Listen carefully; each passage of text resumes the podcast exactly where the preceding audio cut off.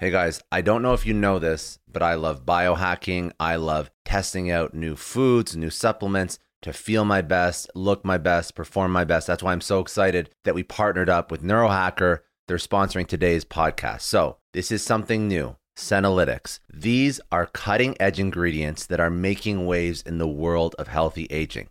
If you're looking to optimize your energy, feel your best no matter what your age, you definitely have to start researching this. This is why I'm super excited to be talking about Qualia Senolytics. See, as we get older, these things called senescent cells build up. They're basically old, worn out cells that hang around and mess things up. They cause aches, slow recovery, a general blah feeling. Think of them as zombie cells. Qualia Senolytic gives your body a kickstart to clear those out. Think of it like a deep cleaning for your body on the cellular level, making way for your good cells to thrive. Honestly, before I tried this, I was a bit skeptical, but guys, the difference blew me away. Within a few months, energy levels are through the roof. I felt sharper, my workouts felt better. This middle aged sluggishness, it's gone. And you can take Qualia, this middle aged sluggishness, mostly gone. So if you're ready to fight those aging effects at the source, head over to neurohacker.com slash successpod. That's neurohacker.com slash successpod for up to $100 off and use the code successpod for an extra 15% off your order. And just a quick disclaimer these statements have not been evaluated by the Food or Drug Administration. This product is not intended to diagnose, treat, cure, or prevent any disease. And this review represents my personal experience and opinions and is not a guarantee, promise, or reflection of anyone else's results. I was given free product in exchange for this endorsement. I just want to take a second and thank Policy Genius. They're supporting today's episode of Success Story. I know we all have kids, we all have families we want to take care of, and I personally checked something off major on my to do list life insurance. It's a tough topic. It's really hard to think about, but it's so important. And the hard part was sorting through all the options. Luckily, I found Policy Genius. Policy Genius is an online insurance marketplace that makes getting life insurance surprisingly easy. With Policy Genius, you can find life insurance policies that start at just $292 per year for a million dollars of coverage. Some options offer same day approval and avoid unnecessary medical exams. Now, knowing my family's protected brings me incredible peace of mind. Don't put off this important decision. Check life insurance off your to do list in no time with Policy Genius. Head to policygenius.com or click the link in the description to get your free life insurance quotes and see how much you could save. That's policygenius.com. College wasn't for me, I knew very early on. So I went to the Navy. And when I was in the Navy, my dad bought me a book, Rich Dad, Poor Dad. And it was a life changing moment too, because I flash back to Michael Pollack and I'm like, oh, wouldn't that be cool to be able to do real estate? So now I'm out of the Navy, and a friend of mine pulls up to a lunch meeting that we were having in a brand new Mercedes.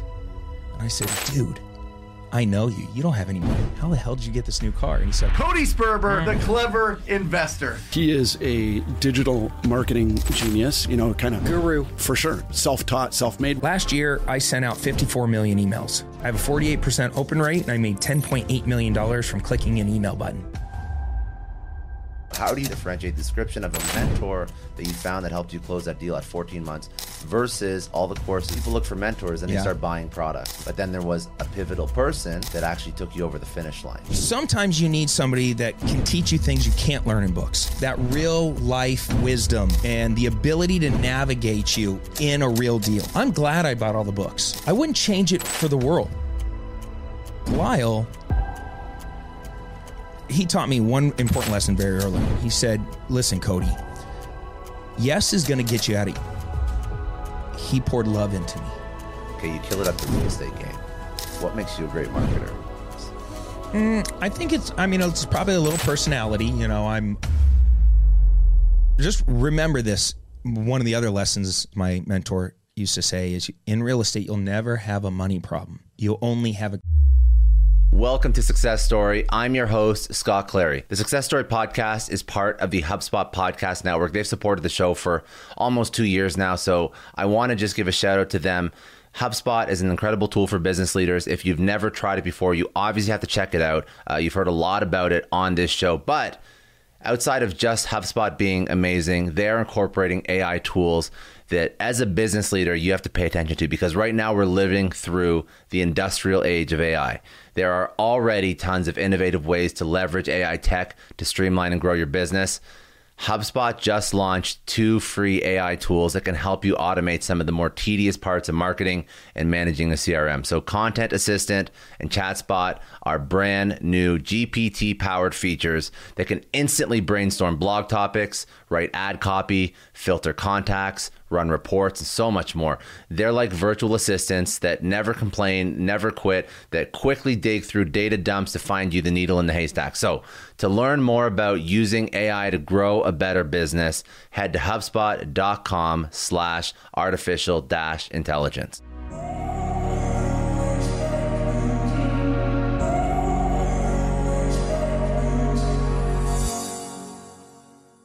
getting into real estate was definitely the biggest pivotal moment Yeah. of my life because when you when you're young and you don't have a lot of money and you don't have successful people around you it's uh you know you don't you don't have clarity on a path. It's just more like oh i'm gonna go like it- when i was a kid oh i'm gonna go be a marine biologist right? I'm gonna go be a history professor. Like you think of things that maybe would be enjoyable to go do for the rest of your life.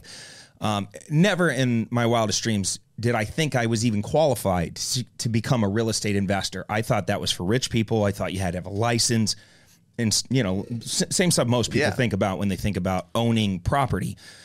It's uh, uh, there was a guy in town. His name was Michael Pollack. I used to walk by his building every single day because both my parents worked. So unlike the weak kids nowadays, and he dropped off right in the front, you know.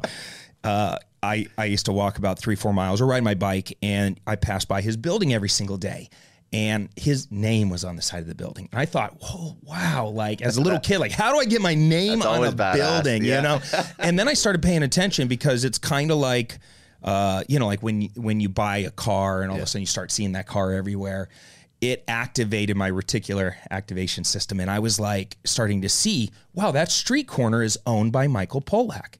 That he owns Pollack Cinemas, he owns Pollack, you know, corners, uh, whatever the name of the, and they were everywhere in Mesa, Arizona. And if you're from the area, you you know who this guy is because he's kind of a Donald Trump character, long flowing hair. Used to drive around. I read an article one time later on in life where he drives around in an RV, and he literally parks his RV in the parking lot of the commercial street corner he wants to buy, like the shopping center, and he'll sit there until he does a deal with the current owners like he'll camp out in their parking wild. lot. He's wild, like super, super eclectic.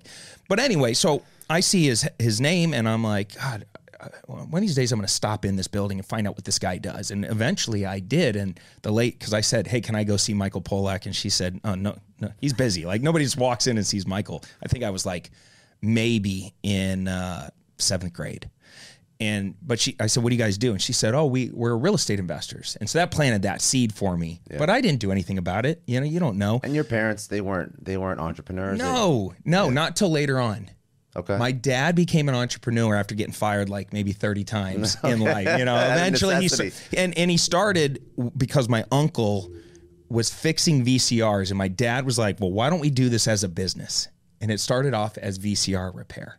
I mean, that's that's how big his vision was. His dad passed away when he was 12.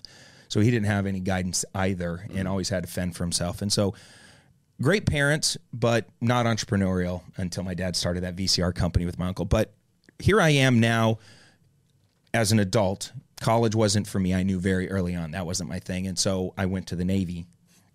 And when I was in the Navy, my dad bought me a book, Rich Dad Poor Dad. And I'm out in the Persian Gulf. I'm reading this book and it's talking about real estate, talking about assets and liabilities. I had never heard of it described this way.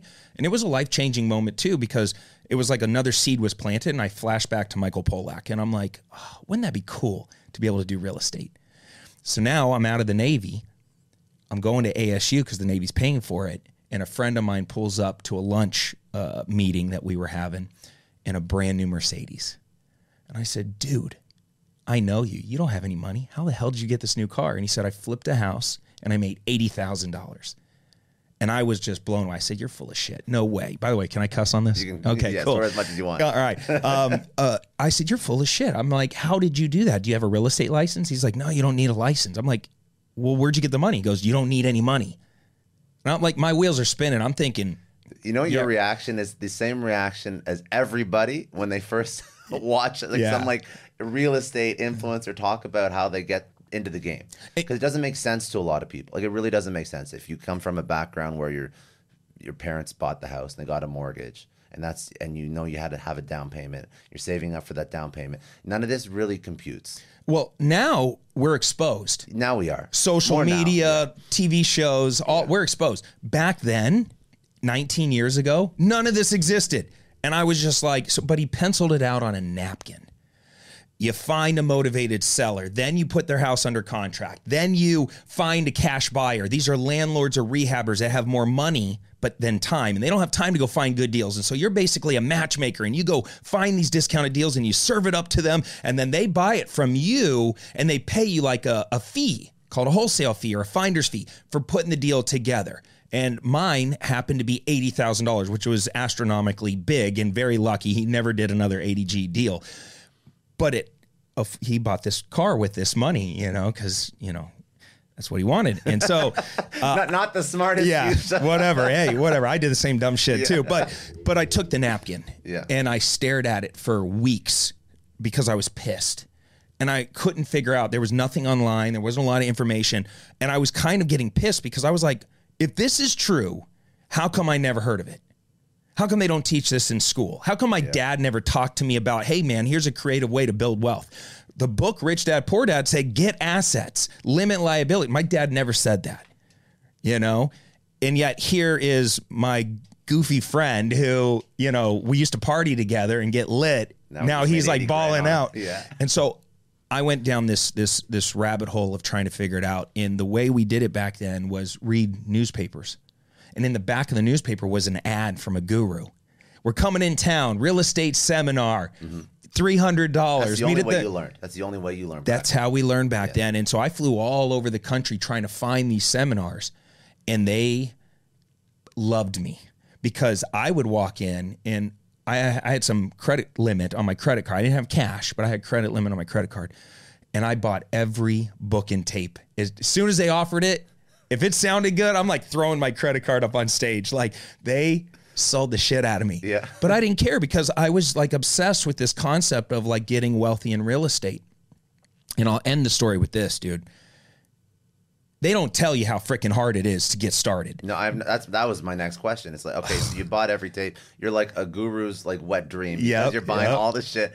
But a lot of people screw it up and they don't take action. I mean, I know a lot of entrepreneurs listen to this show, and NetSuite has been a huge supporter for entrepreneurs, for business owners, because there's one thing that we all know. Business is about making money and it's about your bottom line. And the less you spend on the nuts and bolts of running your business, the more profits you keep. But these days, everything is costing more supplies, people, shipping. It squeezes your margins. And I've been there, juggling multiple systems for finance, inventory, you name it, each with its own costs and its own set of headaches. That's why I made the switch to NetSuite by Oracle. It's changed our company. Think about it. NetSuite is one of the top financial systems out there. It puts your whole business on one platform accounting, finance, the works, one data source for everyone. There's no more mismatched info. And because it's in the cloud, it slashes your IT costs. No more servers, no more updates. Just access NetSuite from anywhere. With one integrated suite, your overhead drops big time. And here's the real win efficiency. Everything's connected in NetSuite. Costs are ridiculous lately. Find a proven way to reduce your expenses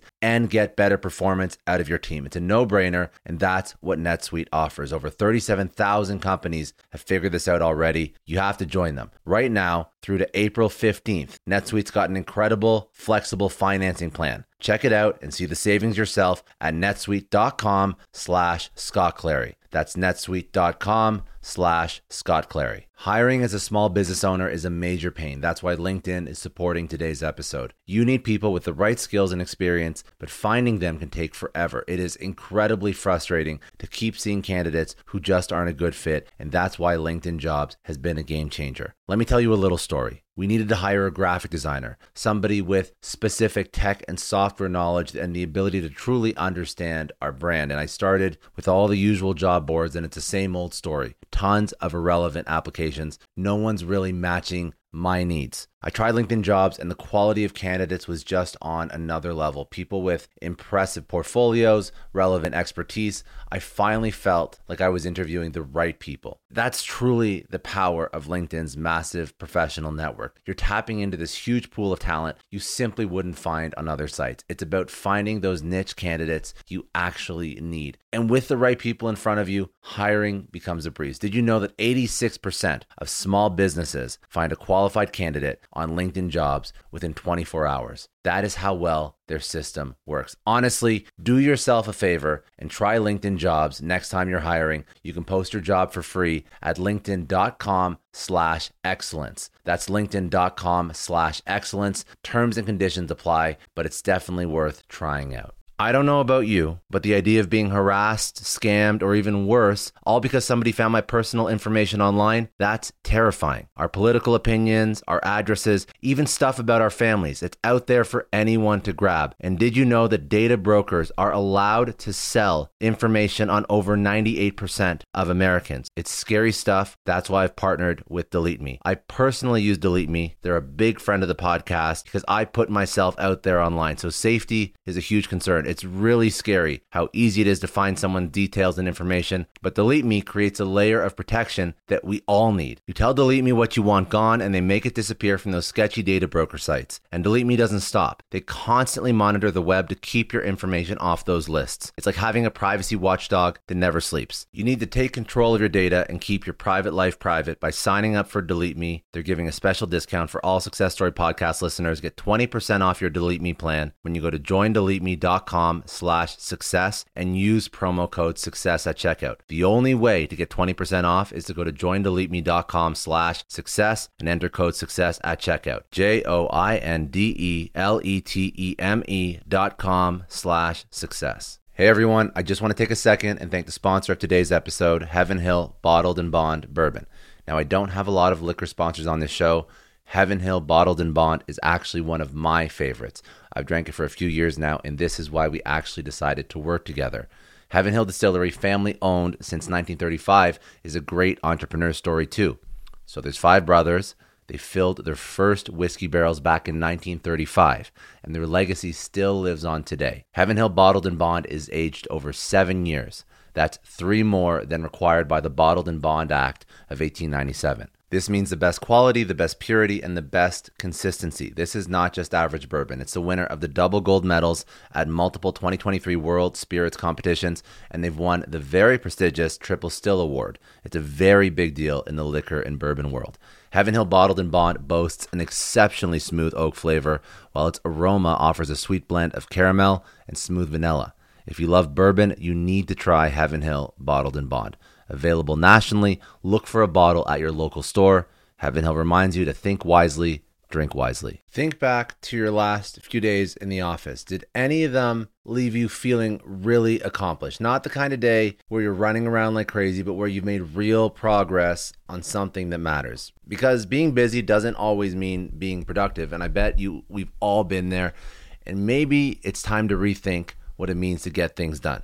Today's episode is sponsored by Belay, and what they help you do is instead of getting sucked into emails and to do lists, they help you delegate tasks and focus on big goals. They can connect you with top notch US based talent who are ready to take on those time consuming tasks that bog you down. Let's be real, there are way more important things you could be doing than bookkeeping or wrangling a packed inbox. They have virtual assistants to handle all of those pesky administrative tasks or accounting professional to take care of all your financials. But here's the best part you don't have to waste weeks searching for the right person. Belay's personalized matching service works quickly, sometimes matching you with the right talent to take stuff off your plate in under a week. Are you ready to try a different way of working? Check out Belay's list of the top 25 things you can delegate to a virtual assistant. It might just change your business and your life. Text success, that's S U C C E S S, to 55123 to get the list and to start transforming your to do list with Belay. Even now, when people have access to unlimited information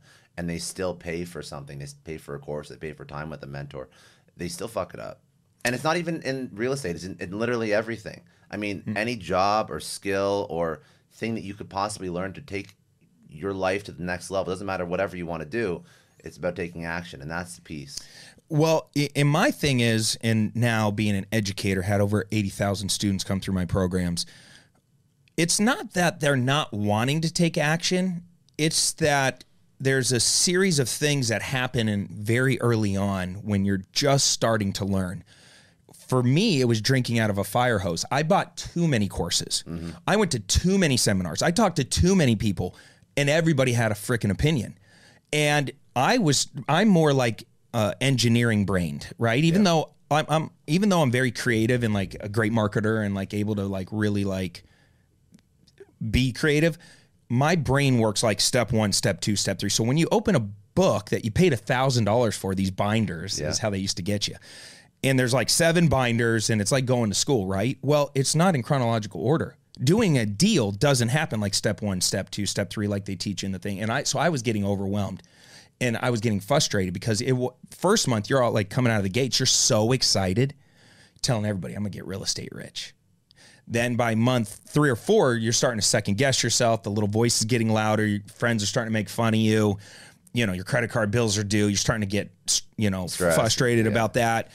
Um, by month six, my parents were sitting me down, going, "Dude, you're making a mistake." My girl is saying, "Go get a job." Yeah. We got to pay these bills. Like, what are you doing? This isn't. And now I'm reality, thinking, reality. now I'm thinking, am I too young?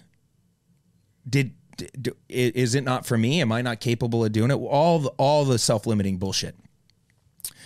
Um, some people have a ton of bad past experiences, and so they try it up until the point they hit friction, or you know, it doesn't work out on their time frame, and then they just throw in the towel. And majority of people that, in my experience, it has nothing to do with them. It has to do with somebody else steering their ship. They come in, they find out you're trying to do this. It's a significant other, it's your parents, it's somebody that you love, and they tell you all the reasons that you shouldn't do it. It's not going to work. And next thing you know, you're off on a tangent. People, the thing with real estate, and this is why I love this vehicle, it's tangible. Mm-hmm. I can go in and touch the real estate. I can't do that with stocks. I don't have any control over stocks. With real estate, I have control. And so, because of leverage, I can buy, let's say I had money. Let's say I had $100,000. I could go buy $500,000 worth of real estate with 100 grand in capital. yeah. And if, even if it's not my money, I could go to you and say, Scott, I know you have money, dude. I found this deal. We need a hundred grand. We're going to take your hundred grand and go get a real loan with it, buy five hundred thousand dollars worth of real estate. I'm going to turn it into an Airbnb and we're going to split the profits. So I can put the whole deal together using your money and the bank's money. It's leverage. Leverage is the key to being a great entrepreneur, being a great real estate investor. And on top of that, the tax benefits of real estate is insane. Not many other money making vehicles can you make ridiculous money quickly, whether flipping or renting and mm-hmm. creating cash flow. Pair that with the leverage, pair that with the ability to not pay taxes. You know, let's say you work really hard at a job and you make 150 grand a year. You're at the top of the food chain making 150 grand a year in the world, right? You're doing great. Good That- and for a The, job. the problem is you're paying 60 of it yeah. to the government. And I think now I just saw a stat: 100k in New York feels like 36, something like that. So, but what if you were able to do that while at the same time living below your means? yeah. Then turning around, taking all available capital and leveraging all your friends' capital to go buy real estate that provides enough tax benefits to offset your earned income. Yeah. Once that clicked in my mind, I was like, oh my God, this is it for me. I have to do this business. I have to figure this out. It took me 14 months to do one deal. Most people don't have it in them to go 14 months without doing a single deal. Now I've done thousands of deals. I own development companies. I got 23 houses going up right now. I got over 40 million dollars I'm floating out on the streets. I lend money. I own Clever Investor, which is an, the one of the larger education companies. Like I said, we had over 80, 90,000 students come through our programs. Almost everybody that you know of nowadays that's really big has been a student of mine or has studied what I've done because how big we scaled. None of that would have been possible if I would allow overwhelm to hold me back, if I would have listened to my parents when they sat me down and tried to crush my dreams. Oh, you're making a mistake. Stay focused on college. Don't do this. And I, they were my heroes. You know, it's like how, how do you not listen to somebody that you really love, who's guided you your whole life, but you know in your core they're wrong. But you're on the edge because you're so defeated, and you have so many people in the real estate game because there's big money. There's a lot of voices, a lot of Opinions. manipulation, a lot of opinions, a lot of pushing and pulling. You have to be really tough to stay the course. And it's like that three feet from gold analogy. It's like I, I knew I was close, but I couldn't quite connect it all together. And the thing that made it work for me, it was it was the one thing. Without this one thing, I would not have made it because I did quit. Or nine months in, I quit for a few months, and then I got back in it. But when I got back in it this time, I said, you know what? I'm not going to do this on my own. I'm not going to wing it. I'm not. It's not a good strategy. I'm I'm now thirty thousand dollars in credit card debt. Every person that was supporting me in the beginning bailed. I'm alone, right? I've been close to pulling off a deal 45 times, and for some reason it keeps falling apart. I'm in my own way. I'm over talking. I'm overselling. Like this is like the stuff all all new new new salespeople, new entrepreneurs face.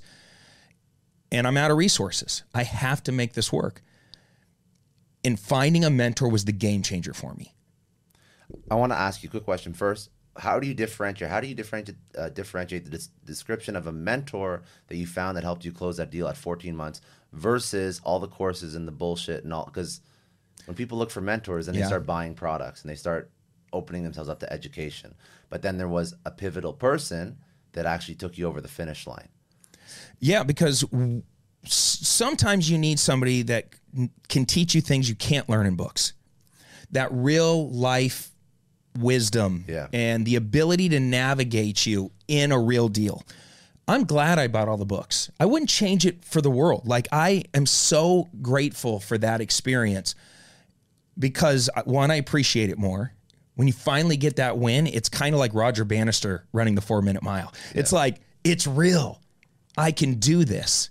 And what's funny is after he ran the four minute mile, you know, for thousands of years, no human ever did it. And every expert said it couldn't be done, right? Not possible. Perf- you need perfect weather, perfect wet, uh, wind conditions, perfect sh- field conditions. Like everything had to be perfect for them to even potentially do it. And then this dude does it. And then what happens immediately after he does it? Other people do it. hundreds of Yeah. other athletes start Yeah, start yeah. doing it. Literally within months, another guy did it out of Australia. And so it's like when belief changes, right? And you move from like knowing from from hoping to knowing, uh, you just operate differently. I got I toughened up, and with Lyle, I didn't have the resources to hire Lyle, but like dropping a crackhead in the middle of any city in in the world and saying go find drugs they're going to find their drugs right? They're going to come up with whatever resources they need to get what they want because that kind of motivation is different than i want to get rich. I was never doing this to get rich. Yeah i wanted to be rich of course like who doesn't? I wanted control. I wanted to stop being bullied. I wanted to stop being pushed around my whole life you know? I, i've moved six, seven, eight times before sixth grade. My dad was a pro getting fired every two years. So I'm moving state to state. I never have a stable friend uh, group of friends. When I did, I was a smart mouthed, young looking, e- easy to pick on kid. I was the outlier, right? Teachers didn't like me because I was hyperactive and I wanted to control them and, and teach the class. You know, I didn't. I, I always looked at my teachers like, "Dude, you guys are bozos." You know, like you're not gonna you're not gonna be able. What are you teaching me? You know, like memorization skills. Like I'm good, bro. And so it was. I was a. I was really good at pissing people off, and because of that, I got in a lot of fights. I got put, picked on a lot. And so as I was getting older, I was like, dude, I don't want to work at a job. I don't want to have somebody control my time. I don't want to be out of control ever again in my life. So I'm going to do whatever it takes to to gain back control. So with Lyle, he really, you know, he taught me one important lesson very early on. He said, "Listen, Cody, yes is going to get you out of Egypt, but no is going to take you to the promised land." Your challenge right now is you're saying yes to everybody and everything, and you're trying to do all these things. We need to put some blinders on you, dude. You're like a racehorse with all this youthful, with all this youthful enthusiasm, but like you're you're sabotaging your own success. So put the blinders on. Let's simplify and let's master the mundane. You're not going to like it. It's going to suck, but you're going to do the same repetitive thing over and over and over until we get a result. And uh and and he poured love into me. When somebody is really there for you and they really believe and love on you, you kind of know I got somebody in my corner finally that's been there, done that, that's blazed the trail. I wasn't out there winging it any longer. He knew exactly what was going to happen. He could see the next 30 steps before I couldn't visualize anything. He could see it all. And so from the time I hired him to the time I got a deal was two months. That's how fast it happened. And I made 40 G's on that first deal. And it was a very hard deal. It was a foreclosure, bankruptcy, divorce scenario. I didn't know anything about e- any of that stuff. I had never even done a deal before. But yet here I am working this really complicated deal with Lyle in my corner, able to pull it together, get it done. At the when I quit, I was so broke that I went and got a job as a bookkeeper just to make a few bucks. I was making 34 grand a year as a bookkeeper, and I didn't even know how to do books. I went and read bookkeeping for dummies in order to get this job. And uh, to make 40 grand on your first deal, just like Jeremy making 80 grand, it was life changing money. I had never made that kind of money before in a single deal. The whole deal, even as complicated as it was, maybe took 10 hours to pull together. Can I ask why, out of all the deals, because Lyle's telling you to focus and and sort of put blinders on and disqualify the shit that you shouldn't be focusing on. Great, it's very mm-hmm. smart. But what about this particular deal, even as complex as it was, allowed you to close it so quickly? Well, it when you're out generating leads, what we're really looking for in the real estate space when when you're doing creative real estate is a motivated seller. Right? We're look we're not most people if you look down the normal street in America, 85% of all of those homeowners that own those houses, they're not motivated. They will never sell at a discount. They're going to take their time, fix it up, hire a realtor, get full market. But at any point in time, about 15% of those homeowners, they're going through divorce, bankruptcy. They're bad with money. They're falling behind. They have to relocate. They had a death. Maybe the house flooded, fire damage. The house is old and ugly and can't qualify for a traditional loan. There's some motivation in their world that's really pushing them to look outside the norm. Mm-hmm. And if you've ever drove down the street and you see those little signs on the side of the road, we buy houses, you now we see like the commercials and Yeah. the billboards. That's what those guys are doing. They're finding motivated sellers. And so you don't really know who's going to show up when you're putting out marketing. You just know that I'm putting out marketing to get myself in the game. So hopefully somebody today will call me and we can potentially work a deal some deals were, real easy and not complicated at all. So to answer your question, this particular deal fell in my lap, and I I called Lyle and I said, "Man, I got a lead. This guy says he's in foreclosure, bankruptcy, and divorce, and that he's being mandated to sell his property by the attorneys. I don't know what I'm doing. What should I do?" He said, "Come on over. I, I'm gonna I'm gonna give you some words of wisdom." I go over to Lyle's house and I'm sitting there and I'm thinking he's going to give me some Yoda shit, right? Like he's going to like really like impart like this is what you do, step 1, step 2, step 3. And uh he said, "Tell me tell me about the deal." And I gave him all the information that I could. Um, and he said, "Listen, you're going to drive over to this man's house and you're going to do two things. And that's it." He's like, "Lean in." Like like it's like really w- wise, right? Lean in. He goes, "You're just going to be authentic and you're going to be enthusiastic."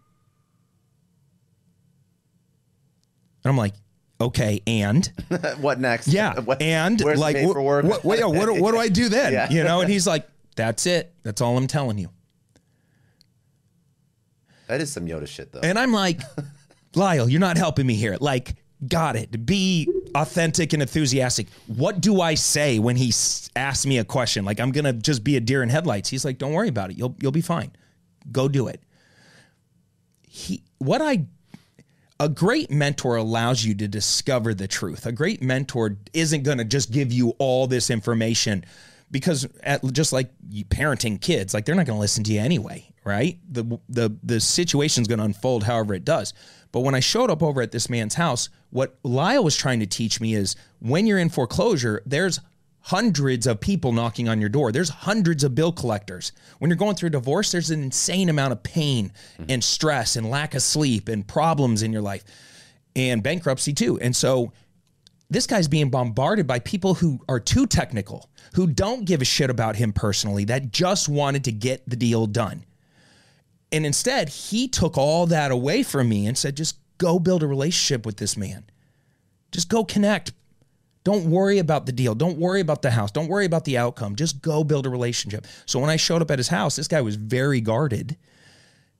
And I'm standing on his doorstep. And by the way, when I first pulled up over there, because I drove a piece of shit Nissan pickup truck and I was embarrassed, and I'm carrying around contracts and note cards and pens and when you're nervous you shake right? You don't you don't really realize you're shaking until you look at your paperwork and you're like oh shit i gotta i gotta control this.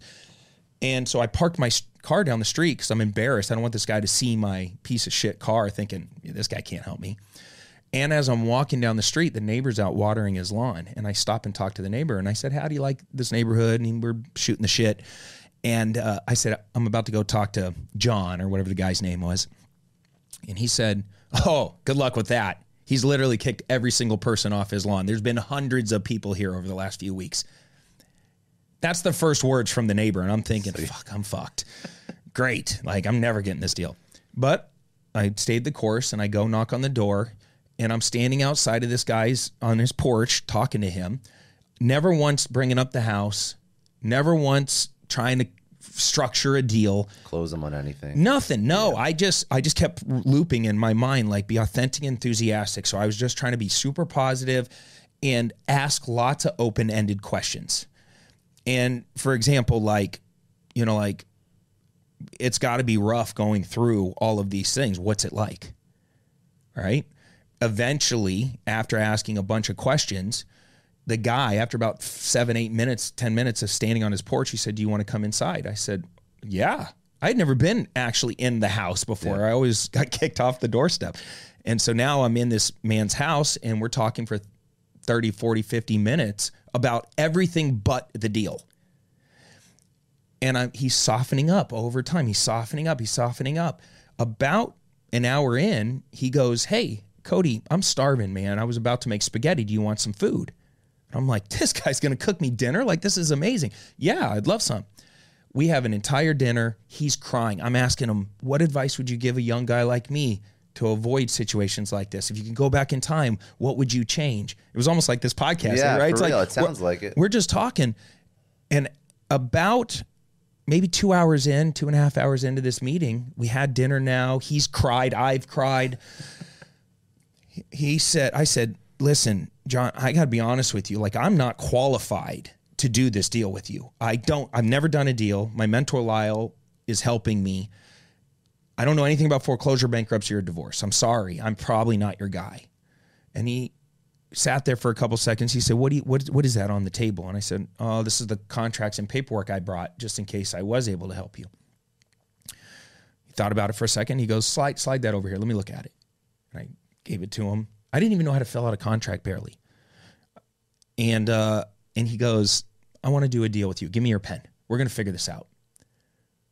And I said, "Are you sure?" And he said, "You'll figure. it. You'll be good. We'll we'll work through it together. The attorney, we did. I'll get you in touch with my attorneys. We'll figure it out."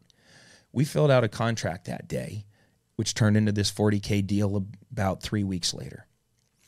I sold that prop. I locked it up, and I flipped that contract to a local rehabber because this particular house happened to be in the historic district of downtown Phoenix, and it takes a very special process to renovate a historic house and there was a, a rehabber in town that I had met months and months earlier that said, if you ever get something in downtown Phoenix historic district, give me a call. And that was literally it. I called the guy and I said, what would you offer me for the house? I didn't even know what to price it at. And he said, I'll pay you this amount for it, which happened to be 40 grand more than I had it under contract for. That deal closed and uh, it was, a, it was life changing because that day I quit my job as a bookkeeper, making 34 grand a year. I now made more because I promised 10 myself. days or whatever. Uh, That Yeah, I promised myself. My goal, this is how big I was thinking in the beginning. My goal was to make $4,000 a month wholesaling houses consistently for 90 days, for three months in a row. Then I would quit my job. Here I am, not doing a deal for 14 months and finally doing it and making 40 G's. I was like, fuck this, I'm quitting my job. So I quit my job that day and uh, I bought myself something special. Oh, and I gave my dad some money. He needed some money. So it was cool. It was like I was able to help my family, help this man out, quit my job, and then I went immediately and I bought myself a gift. And it's a funny thing, just for people listening, I just wanted to share this part just because when you're so broke and you're so stressed all the time, you're trying to get this new business up off the ground, you don't sleep very good. Your, your brain is racing, you have all this anxiety. And uh, I said to myself, when I do my first big deal, I'm going to buy the nicest bed like a Tempur-Pedic King, the fancy one that's super perfect. And I went and I bought this, you know, really expensive bed with some of that profit. It was like my Mercedes. Yeah. But to me, it was important because for 14 months, I didn't sleep very good. I tried so hard to get this business off the ground that I stressed myself out the whole time. But something funny happens after you do your first deal. Like Roger Bannister, you know it's real. The distance between deal zero and deal one was much longer than the distance between deal one and two. It only took me a couple months to get my next deal, and then a couple weeks to get my next deal. And then I started building systems and processes because Lyle, then Lyle engaged.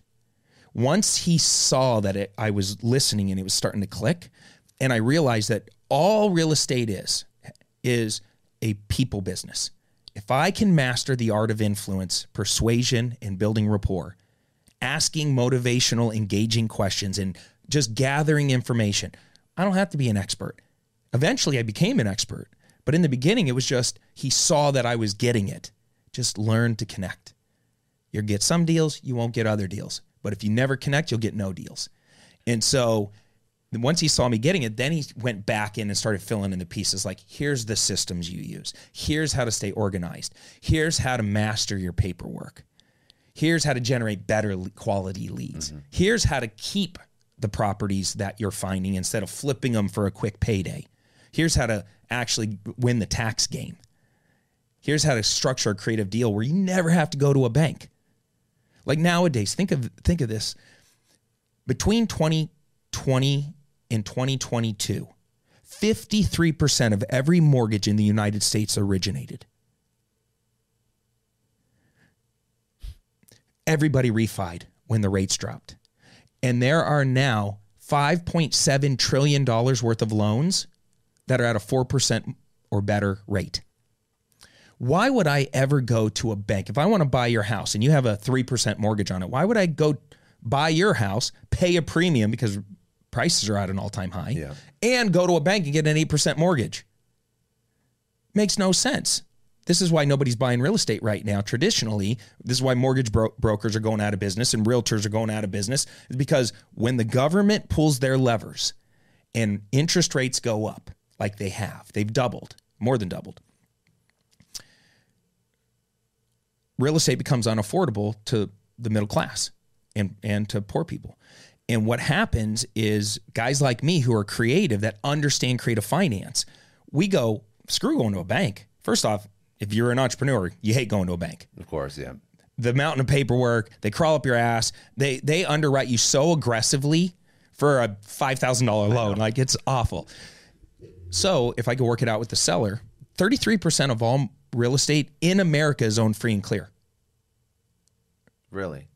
There is a tremendous amount of free and clear property. There's an insane amount of people with phenomenal mortgages on their property. Why would I go to a bank ever again? If I can learn how to do what's called a subject to transaction, a wraparound mortgage, a seller carryback, uh, AITD or a contract for deed, these are creative finance terms not to get too nerdy on this podcast, but for anybody listening, go look those things up and start to expose yourself. What if you were a first time? You all know the Success Story podcast is part of the HubSpot podcast network. They have incredible podcasts, so please go check out their roster. But one of my favorite shows is Nudge, hosted by Phil Agnew. You just have to understand that some of the smallest changes can have the biggest impacts on your life. And on Nudge, this is what Phil goes through. He speaks about evidence backed tips to help you kick bad habits, get a raise, grow a business. Every single episode is bite sized, 20 minutes. It comes packed with practical advice from some of the most prolific uh, entrepreneurs, behavioral scientists in the world, and it's the UK's fastest growing business podcast. I definitely recommend you go check it out. You should listen to Nudge wherever you get your podcast. I want you to get nerdy because I want people to understand the possibilities and the potential because for a lot of people that have never invo- involved in real estate, this is very confusing to them. This is very confusing. And and it took me months and months and months to learn. Your story is is is great. Your origin story is great, and I don't want to just gloss over the fact that I'm worried that with too much education, similar to what you experienced when you were first going to these gurus, with too much education, people start to look at it as one plus one always equals two. So if I understand all these terms before I go to my first house, I'm gonna for sure close the deal. And I think that they mm. miss the human component. I mean, Yeah. you're Yeah. you figured this out with your first house. I mean, my my background's in sales. Sales is always human. Marketing is always human. And Yes. some people feel they can like hack the system by over indexing on knowledge before they even start. Mm-hmm. And I don't feel like that ever works. And to your point, it didn't work for you for 14. It doesn't matter how many contracts or systems or anything you know. If you can't build a rapport with the person, especially with one of the most emotionally charged and important transactions in many people's lives, selling or By buying far. a home, Yep. by far, Yeah. You're not going to close the deal. So I appreciate mm-hmm. that, but I still want to understand if somebody is good at the rapport building human component, then where do they go from there? And Yeah. that's that. That's where I want to nerd out at some of this. Yeah, and I think I love creative finance because once I understood, I can bypass the banks, and in some cases, get the seller. It's called seller participation. Get the seller to literally hand me their house, no money down, no interest rate, zero percent interest, payments that are affordable, and I just like take those thirty three percent. This is where everybody needs to start. Go to a mortgage calculator usmortgagecalculator.org they're free right? Just go to google any mortgage calculator. There's only three levers that we need to learn how to pull right? If you think about how loans work you have down payment. Like how much like first you have the amount right? Mm-hmm. So it's like how much are we buying this for when when i'm negotiating with the seller the biggest sticking point is always price right and if you understand like if I'm trying to buy your house, you want 500 grand for it, and I want to pay 350 grand for it, you're going to tell me no a lot of times. But if I say, I'll pay 500 grand, you're right away, you're like, okay, what you're thinking, let's do this. And I'll pay 500 grand if you are willing to just be a little creative with me for a certain period of time. It doesn't have to be forever, where instead of me going to a bank and borrowing at 8% and, mm. and, and making it totally unaffordable for me to pay you your price, I'm willing to pay you full price if you give me good terms. You be my bank. You're the banker's always the smartest person in every transaction because they don't care about the real estate. Like once you sell or finance me a house, if the toilet breaks, it's not your problem. You're not a landlord. You're the bank. You have a note. You have an income stream that we're creating. And so if you own this real estate free and clear, we have we're negotiating over price, but the levers we're going to pull are down payment, interest rate, length of loan. Those three things are really the terms we're going to go back and forth on. Because to you, price is important. And then maybe the next thing that's important is earning interest on your money. If I'm going to carry back the note, I want to earn 3%, 4%, 5%. Well, okay, just think about chess. You make this move, I make this move. You make this move, I make this move. And if I only have three levers to pull, you- we're already agreeing on price. I now find out through conversations that you want to earn some interest because initially I'm going to try to offer you something where it's principal only payments. Mm-hmm. But then I hear you say something like, no, that ain't going to work for me. The last guy tried to do that to me. I said, no, I want at least 4%. So right away, I know that's going to be a sticking point. I might be able to get you to three, but I probably won't be able to get you to zero. Now I could get you to zero if I increase the price from 500,000 to 520. Mm-hmm. You might go, I'll do that. But let's just say you want 4%. Well, then I'm going to extend out the length of loan from 30 years to 40 years. Or I might say, okay, but then I'm going to put 0% down. And you say, no, no, no, I want some money down. And I say, okay, well, if you want money down, would you be willing to take principal only payments? Would you be able to take, if you want $10,000 down to show that I have skin in the game, what if we put zero down initially? And then in six months, I put five grand down. And then I, the one year mark, I pay the other five. It's like a tiered. Or, hey, you want 4% interest? Great. In year zero, I pay zero. Year one, I pay 1%. Year two, 2%, 3%, 4 And it's a tiered interest rate system up until year five, where it flattens out at 4%. What I'm trying to teach you guys is it's literally where you pull a lever, I pull a lever. It's we're negotiating back and forth on terms. We start with free and clear real estate because it's the easiest to wrap your head around. Mm-hmm. Now, once I understand how to do that and structure a creative fi- or a seller finance deal, now I can come back and go, all right, well, what if they have a mortgage on their property? How do I take over that really great At a low existing? rate, yeah. Why would I not want to try to convince the seller to sell me the house with the loan in place? People need to, and, and there's probably a million questions going through people's he- heads right now. Like, well, you can't just take over somebody's mortgage. Like, are you assuming it? No, we're not assuming it. We're not even asking the bank. This is called a subject to transaction where we're taking over the property subject to the existing mortgage staying in place. So if you already have a 3% mortgage, and I buy a lot of houses this way, by the way, I'll show up and say, I'll pay you the price you want, no realtor fees. So you're going to save money on realtor fees.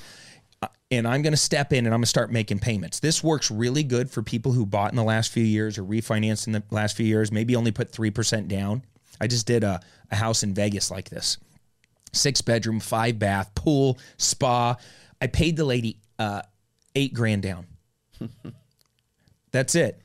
And she needed the eight grand to move. She wanted moving fees and uh, like she wanted to move. But I just have a quick question because one of the questions I want you to answer, and you can answer it at any point because you're on you're on a roll right now.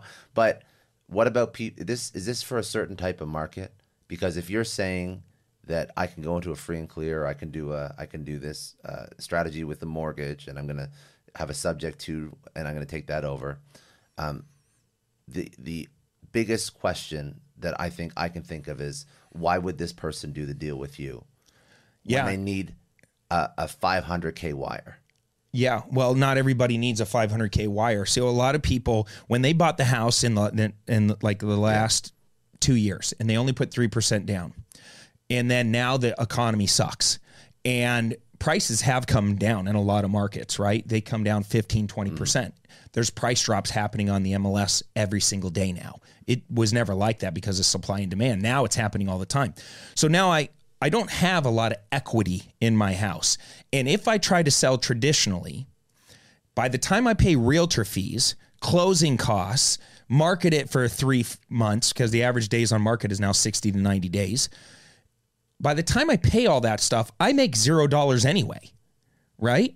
So if I roll in and I say, listen, screw paying realtor fees, I'll pay you, I'll take over and pay you full price for your house, but uh, and I'll take over your mortgage. I'll start making mortgage payments. I'll put all my banking information in your online mortgage system and it'll just pull payments right out. If you don't trust me, we can hire a third party servicing company to like be an independent third party that watches me make the payments. I pay them, they pay the mortgage, they give you a receipt. And now everybody in the transaction knows that we're all good. Let me take over your mortgage maybe for five years or 10 years. And then after that, I'll refinance and cash you out but you're you got a great two three percent mortgage. Let me just start making payments on that. I'll pay you eight grand cash for your moving expenses. You're out. Mm-hmm. I then come in. I fully furnish out the place. I fix a couple little things, and I turn it into an Airbnb. Now this thing's making me nine grand a month. Mm-hmm. It's costing me three because your mortgage is so good, and I'm off to the races. In three months, I make all my initial or maybe four months, I make all my initial capital outlay back. And I got this great little Airbnb in Las Vegas that's just printing cash. Six grand a month in pure cash flow. I put it in my portfolio, forget it, move on to the next one. I now have this mortgage that maybe lasts 10 years where the lady's going to leave her mortgage in place. And at the 10 year mark, I'm going to refinance or sell the property or pay it off, do whatever I want to do with it. And if for some reason I don't want the deal anymore, there's a little clause in my thing that says at any point in time I can hand it back to you. There's there's so many levers that you can pull. So when you go into these situations, like you have the human component, but then there's all these different levers to creative finance. I love it. I mean, so I'm building out a private equity firm, and we're doing very similar things with businesses. Very obviously, Dude, there's going to be a ton of businesses I know exactly. in so I'm pain. very excited, but um, very very similar but different. I mean, a lot of seller financing, a lot of creative financing options, but you don't have the one thing that I miss about real estate is there's no tax advantages in business to the same extent, the same degree. There's not as much. You can leverage LP money, you can leverage other people's money, but still, I feel like even there there are lenders set up exclusively just for real estate because lenders feel like real estate is tangible, more tangible than a business. So it seems like it's easier to even raise money for an acquisition if you even want to raise money. Good deals. The money flows towards great deals. I realize that. Yeah. It's wild actually how many people are like, well, you know, if you have real estate, come talk to me, but like not really interested in that acquisition. So Well, just just remember this. One of the other lessons, you things my mentor used to say is, in real estate, you'll never have a money problem. You'll Yeah. you'll only have a creativity problem. that's a that's a good that's a that's It's a baller that's phrase. That's, a, That's that's some a Yoda mic stuff. drop right there. Yeah. Yeah, and when and really what he was saying is s- stop thinking that you need like don't wait to get started because you have to have all this cash. It's there, I can't even tell you how many times I didn't have the resources. I didn't have the answers. And it's made me tens of millions of dollars over the years by figuring out a creative way to structure a deal. How many doors do you have now? Um, I have about 50 luxury Airbnbs. I ha- have a 298 unit in Georgia um, that I'm a partner in. I have an 81 unit in Arizona by These are ASU. big- These are big properties. These are bigger ones. Um, own lots of little single family rentals in like tertiary markets. Like these are like creative finance deals. Like I used to take over a ton of double wide manufactured trailers in Kingman, Arizona. Like these random little markets where seller financing is common, right? It's like uh, you can't qualify for a loan on a double wide trailer on a two acre parcel, but it's still great real estate. The the the manufactured house was in great shape, and it still rents for thirteen hundred bucks a month. So it's like these these property, and I got into it for three hundred fifty bucks a month. So I'm making a thousand bucks in cash flow, and I got dozens and dozens and dozens and dozens of those floating around um, in a bunch of different states. it is overwhelming though when you look at all the different options. So if somebody's like getting into the game, into the real estate game, there's so many different things you can invest in and you can work on and you can flip homes, you can do single family, you could do multi-res and you could do section 8, you can do all this shit. What do you say is like the the simplest purest form of just getting started? Wholesaling. Wholesaling. what I did with that guy's property. You find a great deal because here's what I love about wholesaling it teaches you the business. So, like earlier, you mentioned, like, you know, learning the language of real estate, how important it is to do all these courses and all this stuff. I, I do think it's important to build the scaffolding in your brain, to learn the language, to to start researching all this stuff. There's nothing wrong with knowledge. It's just a, you got to apply it. You got to really get out of the classroom and get into the real world as fast as possible. You'll learn more through failing d- in deal making And door knocking. And door, all Yeah. of that. Yeah, I've done it all. I've I've done it all. But uh wholesaling, what I love about it is you don't need you need very little resources. So you could start with literally no fancy watch, no office, no cl- like no power suit. Like you don't need any of that shit. You need some contracts. You need to know how to find a motivated seller, and you need to rapport building skills, influence skills.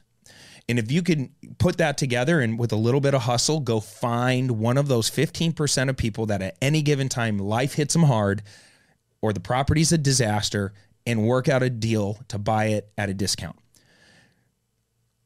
If you can do that, there are guys like me that have tons of cash that want those deals. And I'll write a check. And so you'll use my money to close the deal and you'll make that finder's fee. And so 'Cause you can never have enough I made my out there. I made my first million dollars wholesaling. I didn't rehab. I didn't I didn't do anything. I didn't own real estate until I wholesaled and mastered the wholesaling game and scaled that business. The challenge with wholesaling is it's a job. It's a pain in the ass. There's a lot of work involved. It's stressful because until you actually build a pipeline, like in sales, you got to build a really good pipeline. It could be flood drought, flood drought, flood mm. drought. And it's really hard if you have a family or if you're kind of doing this on the side as a side hustle. If you don't have good systems and consistency in, in your habits and in your lead gen, it's like you might pop a deal, make 10 grand, and then not do another deal for six months and you get defeated. Yeah. But I will say this wholesaling is not real estate investing. Wholesaling is is uh, like uh, doing um, uh, garage sales. You find like a cheap item and you flip it for a little bit more. It's just arbitrage. It's just arbitrage yeah. until and I realized this when I made my first 1.3 million dollars on, on my tax bill, and I spent 1.3 million dollars balling out that year, having a fucking blast, and then I got a six hundred thousand dollar tax bill, and I was like, "Fuck, how am I going to pay this tax bill?" It was my first time making any significant money. Like I went from like sucking Yeah. Well, bad you said 14 months for.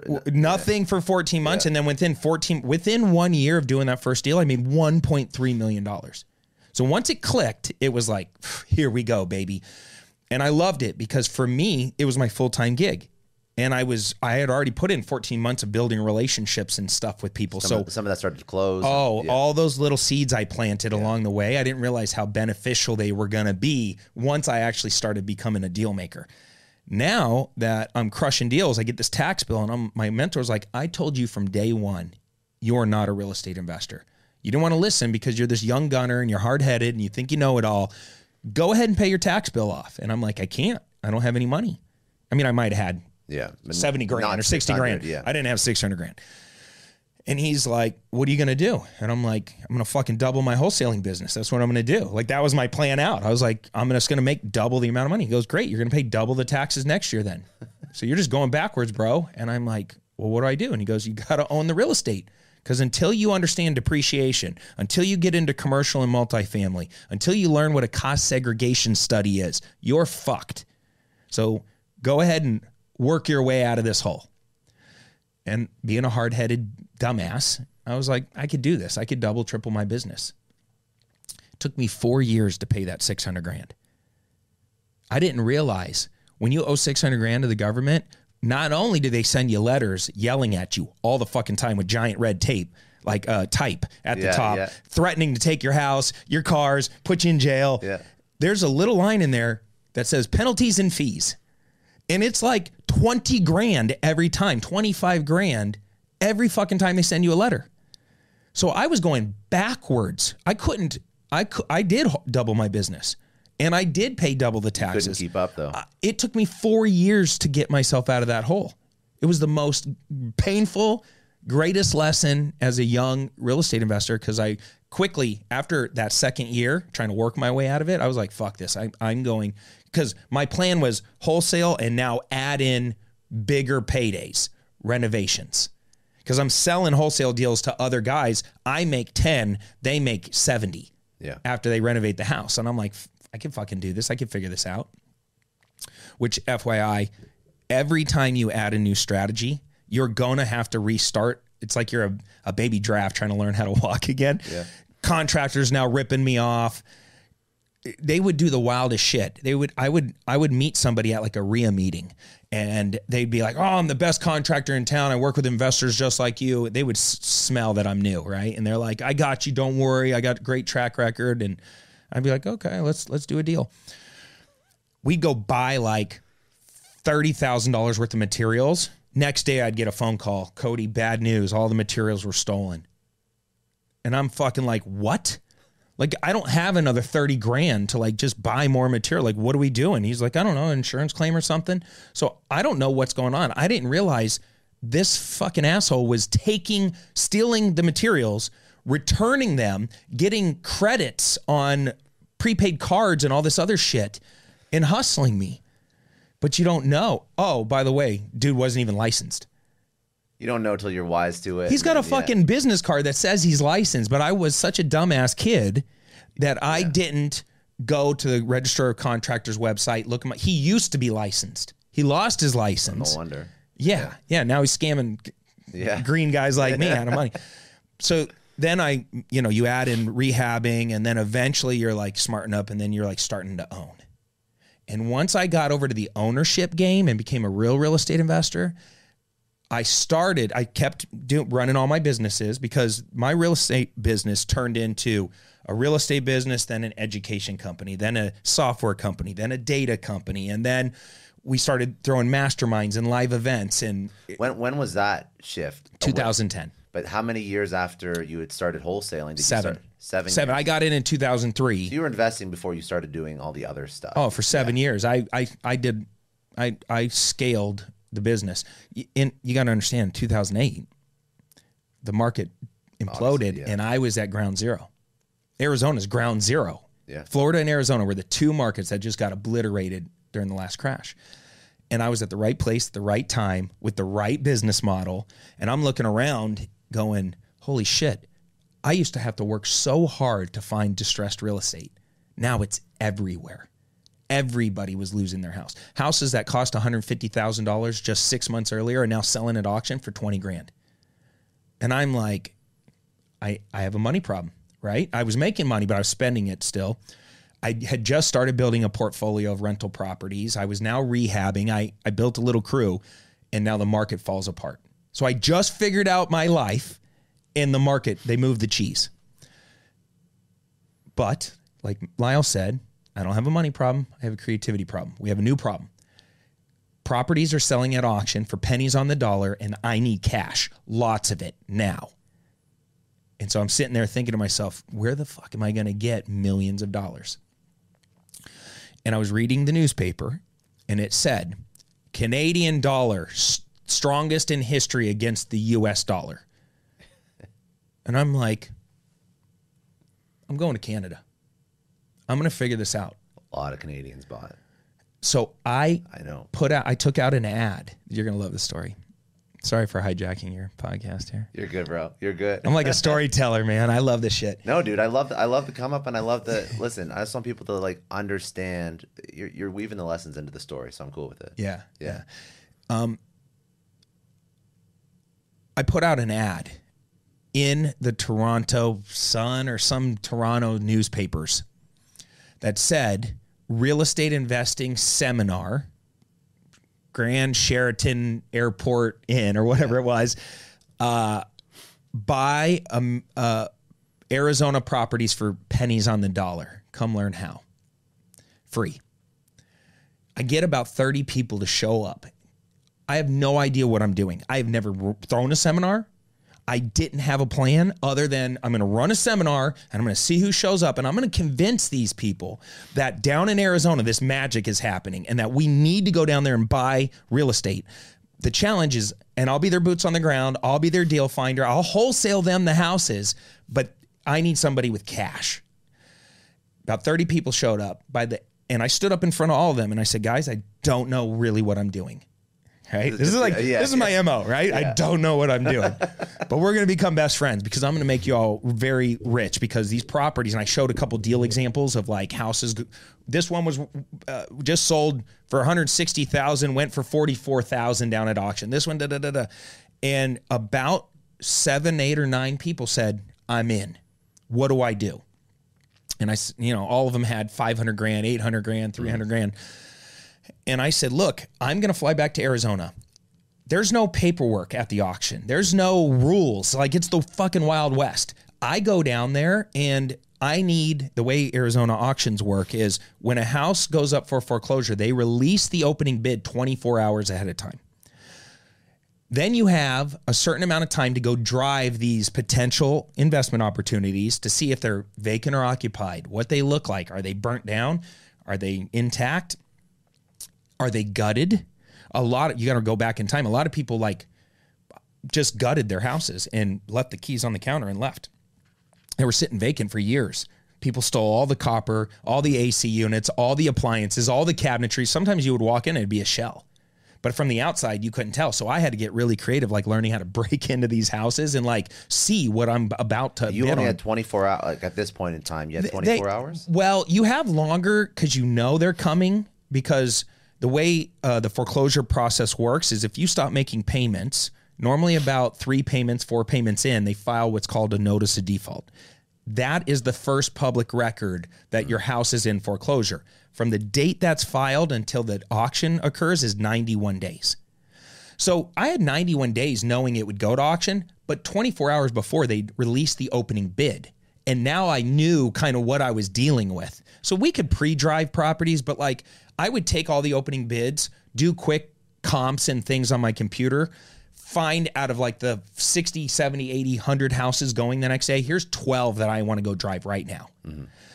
And those are the ones we go do drive reports on and I would call, the- I would tell the Canadians, I'd say, listen, in order for me to even qualify to bid on a property, I need a $10,000 cashier's check. So all seven of you, you're going to wire me $10,000 each on pure faith that I'm not going to steal your money. There's no contracts, there's no paperwork. And when I do win a bid, there's no keys. There's no title. There's nothing. They literally say, here's your receipt. Congratulations. I have to go kick in the door, bring out a locksmith, and then maybe three months later they they mail you a, a trustee's deed saying you're the owner. And by the way, that trustee's deed was in my name. They would have to trust me enough that I was going to, not screw them to over, Not yeah. screw them over. That I was Yeah. going to deed it over to them. And so what I would do is I'd say, guys, there's seven of you in the game. You're all going to wire me 10 G's and we're going to round robin. I'm going to start here, and there's so many houses going. I think I could buy two, three a day. So at least once a week, one of you guys is buying a house, and we're just going to go down the line. And if you pass, it'll move to the next guy, move to the next guy. But from the time we win the bid until five o'clock the next day, you have to wire me the remaining balance. So if you've given me 10 and the property cost 40, you got to wire me another 30 before five o'clock the next day. So there is no missing a wire cut off because you will lose your 10 grand. We have to make this work. is this whole system like this was wild in, in 2008 Yeah. and obviously you can still skim these records for foreclosures now and use that as part Mm-hmm. of your strategy but is the system just as wild like if somebody's like hey i want to do that but A lot has changed. I mean, yes, Yeah. totally. Yeah. It's just there's not a lot of inventory coming through the system. no but would you not set up in like 2023 would you not set up some sort of agreement that would guarantee you passing over the deed to the investor I mean, you could. I just didn't. but you just didn't nah, nah. I was like, things were happening You're fucking so fast. wild, dude. Like, Well, I mean, what- Maybe, look- maybe it's not a lot to these people. Maybe they're like, listen, I know the person they built a rep- like. If they're, you know, if you have a, a name out there in the market, you I didn't have shit. while. Nowadays, I mean, it'd be different. People know me. They wire me 500 grand all the Yeah, time. no doubt, But like back then, it was just look, I'm looking you in the eyes. We're going to go get rich together. Fly down anytime you want. You could literally fly into town the next day if you want and come t- touch your house that we're, we're doing. But um, I just, I just look. I've always played the long game. I just saw the bigger picture. I, what am I going to hustle one guy out of a house or some shit like Yeah, that? It's no, like no, it's no, not worth it. So, Yeah. so I, uh, I, and they would all wire me. Some days I would get a couple hundred grand in wires because I'd buy three houses down at auction, and I would go do it, and then my crews would go quickly do a renovation on it to get it into rental shape. I hired a property manager there to rent the properties out, and then as soon as they were fully done and rented out, and I got the trustee's deed, I'd transfer everything over to them and walk away. And I was making, I uh, my guarantee to them is I'd make between five and ten grand per deal. That was my fee for going down to the auction and bidding. Then, if I did the renovation, I'd make another flat $5,000 fee on top of the renovation cost for just managing the mm-hmm. projects. But we were doing 20, 30 at a time, 40 at a time. So I was making, I mean, think about it. I'm buying three houses a day, five grand each. That's 15 grand a day. Then another five grand each for the renovations every day of the week from tw 2008, 9 to 2013. That's not bad. I made tens of millions of not dollars just to close a nice little pretty loop. Yeah. Uh, little bow, put a little bow on this one. I maybe kept 25 houses in total from that entire period. And over time, when I needed money, I would just offload them and sell them. These Canadians, because we bought hundreds and hundreds and hundreds, maybe over a thousand houses, they kept every single one. There's not a Christmas that goes by I don't get Christmas cards from these guys because they're free. They have insane cash flow. Now all those houses are paid off. If they ever want any money, they just refi the house, pull out some mm-hmm. some put put a loan on it. And with debt, there's no tax event. Of course, yeah. So now they have all this money and then their tenant just pays it back off. Pays back. Have you ever thought back to total total assets under management for that period? Like, Oh, dude, what, such a what it is right now? I mean, they're probably worth three to four times the amount that, that we were Yeah. buying them for, at least. So, yeah, I, that was my biggest mistake. And if you were to say, what's the number one regret? I don't, I wouldn't say I would go back in time and change it because it was a great lesson. But if I would have just figured out a way to raise debt instead of selling off all those houses and kept them all, I would I wouldn't be sitting here talking to you. You know, like you'd be like, we're done, dude. Yeah. I own I own four thousand houses and I'm done. I'm out. But you know, it's all good. They love me though. I get these Christmas cards no reminding me of you. my mistake. I want to talk about the Kelly Roach Show. I do not take my podcast recommendations lightly, but I have truly admired Kelly's journey from the get go. She was a fresh employee at a Fortune 500, received seven promotions in eight years, all this while building a company that blossomed into an eight figure empire. Today, she's a best selling author, top ranked podcaster, the proud owner and co owner of six thriving companies. And let's not forget, she's an Inc. 500 awardee, proving that growth isn't just a goal, it is a lifestyle. Now, her podcast, The Kelly Roach Show, dives deep into business growth strategies, specifically targeted for those hitting the six and seven figure mark, but it's not all business. She also explores the habits, mindset, and disciplines of the world's most successful people. It's a podcast that's perfect whether you're just getting started or you're trying to up level your success game. But here's the deal kicker for me she is a super mom and a wife. She embodies the truth that you don't have to sacrifice your home life for success. She believes and shows that life changing wealth, wild success, a happy marriage, and a fulfilling home can coexist. That is goal. So tune in to the Kelly Roach Show on Apple, Spotify, wherever you get your podcasts. Trust me, it's time well invested. That's amazing, dude. So as as you grow out this empire, I mean, obviously by this point, massive success, but you're also like an incredibly good marketer Yeah. And I recognize that. And and you know, we're just shooting the shit before we even started rolling, and and the the content you put out, this the size of your personal brand. You told me you did like a hundred million direct res- direct response. or- I've done about a hundred million so far online um, through online insane. education. Yeah. That's absolutely insane. So so what allows you to be because okay, you kill it at the real estate game. What makes you a great marketer? Because a lot of people kill it at Yeah. real estate and aren't great marketers. I think it's. I mean, it's probably a little personality. You know, I'm I'm I'm goofy but yet technical. I'm very confident and aggressive, yet I use um, um, self-deprecation a lot. In my style is to make fun of myself, which allows human element Yeah, again. it's a, it connects. There's a lot of rapport building there because I just don't take life too seriously. Like um, I and when you truly love, like I love what real estate's done for me. Like I'm so passionate about it, I feel like it's my obligation to tell people about it. And when you really believe that, because it's been so life changing to me and so life changing to so many other people, it started slowly. Like it just some dude came up to me and was like, "How are you doing what you're doing?" Yeah. And at first, I was kind of just talking real estate to everybody, and then one guy offered me five grand or ten grand for a day, and I was like, you're going to pay me $10,000 for a day of my time. Like I couldn't even believe it. That's because we're never thinking big enough, right? We're always just kind of thinking like, well, this is just what I do, you know? It's like I would talk to you for free, but if you really want me to give you my systems, give spend an entire day, break it all down step by step, show like just hand you like the franchise, Yeah. like it's here's the model, like good luck. 10 grand? Okay, let's do it. And then Fast tracks twenty years of their life. So Yo, dude, dude, it was game changer. I wish I had that. I, and, and Lyle didn't because he was older. He didn't have those kind of things for me. He had old school paper files, and I had to like figure all that stuff, the text stuff out.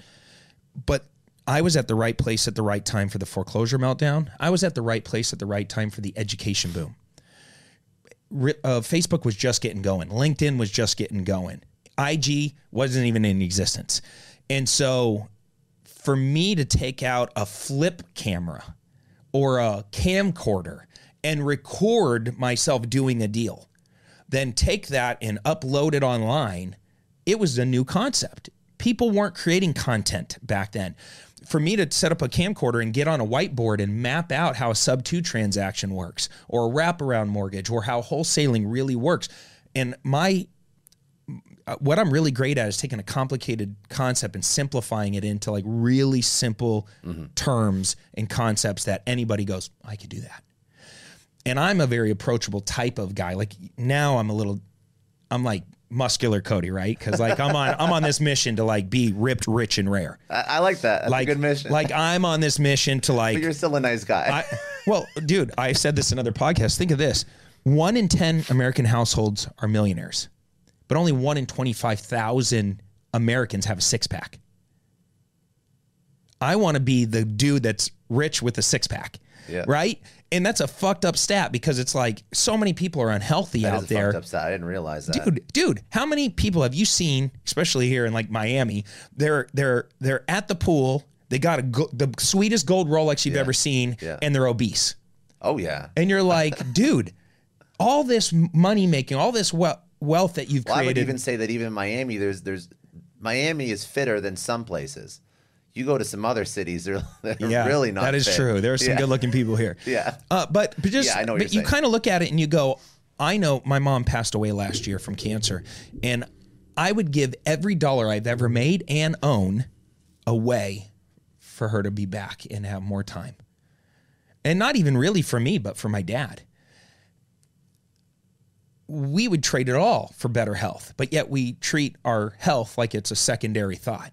And so as I've gotten older, you start to value things differently. It's like I'm not I'm not really I don't care about the money. I really never did, but I do care about being here for a long time so I can make more impact, setting a better standard for my kids. Mm-hmm. You know, people are watching. And we're over here, you know, wondering why I just read an article that in the next 12 years, 50 percent, 51 percent, it was something like that. Half of every human on earth will be considered obese. That's super sad. That's a super that's sad. a fucked up stat. I don't get why rich people smoke. Oh, dude, I, I see him vaping all the time, and I'm like, what are you I don't doing, get dude? that. I mean, That blows my mind.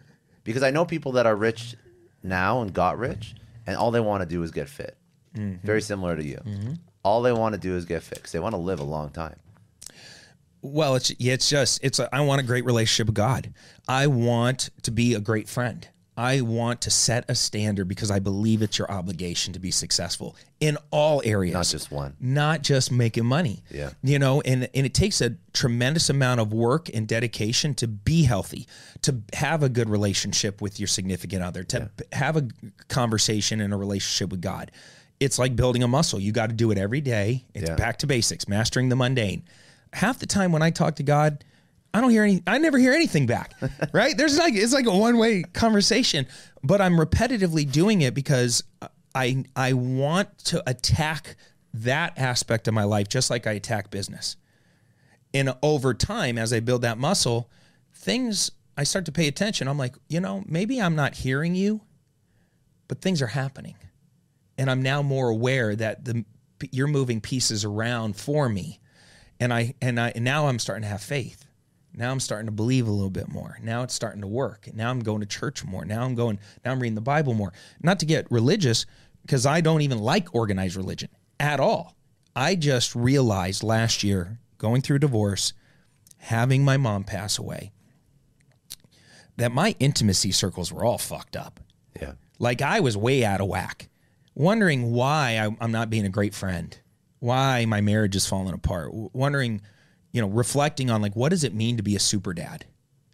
You know, like how to how to really connect and go you, deeper do you with feel your like kids. you over-indexed on on money for two? Not even money, Fuck but yeah, dude. just business. dude, if you want to get real and raw in the last part of this podcast, and this is probably the most important thing I can even talk about today. I agree. Yeah, yeah.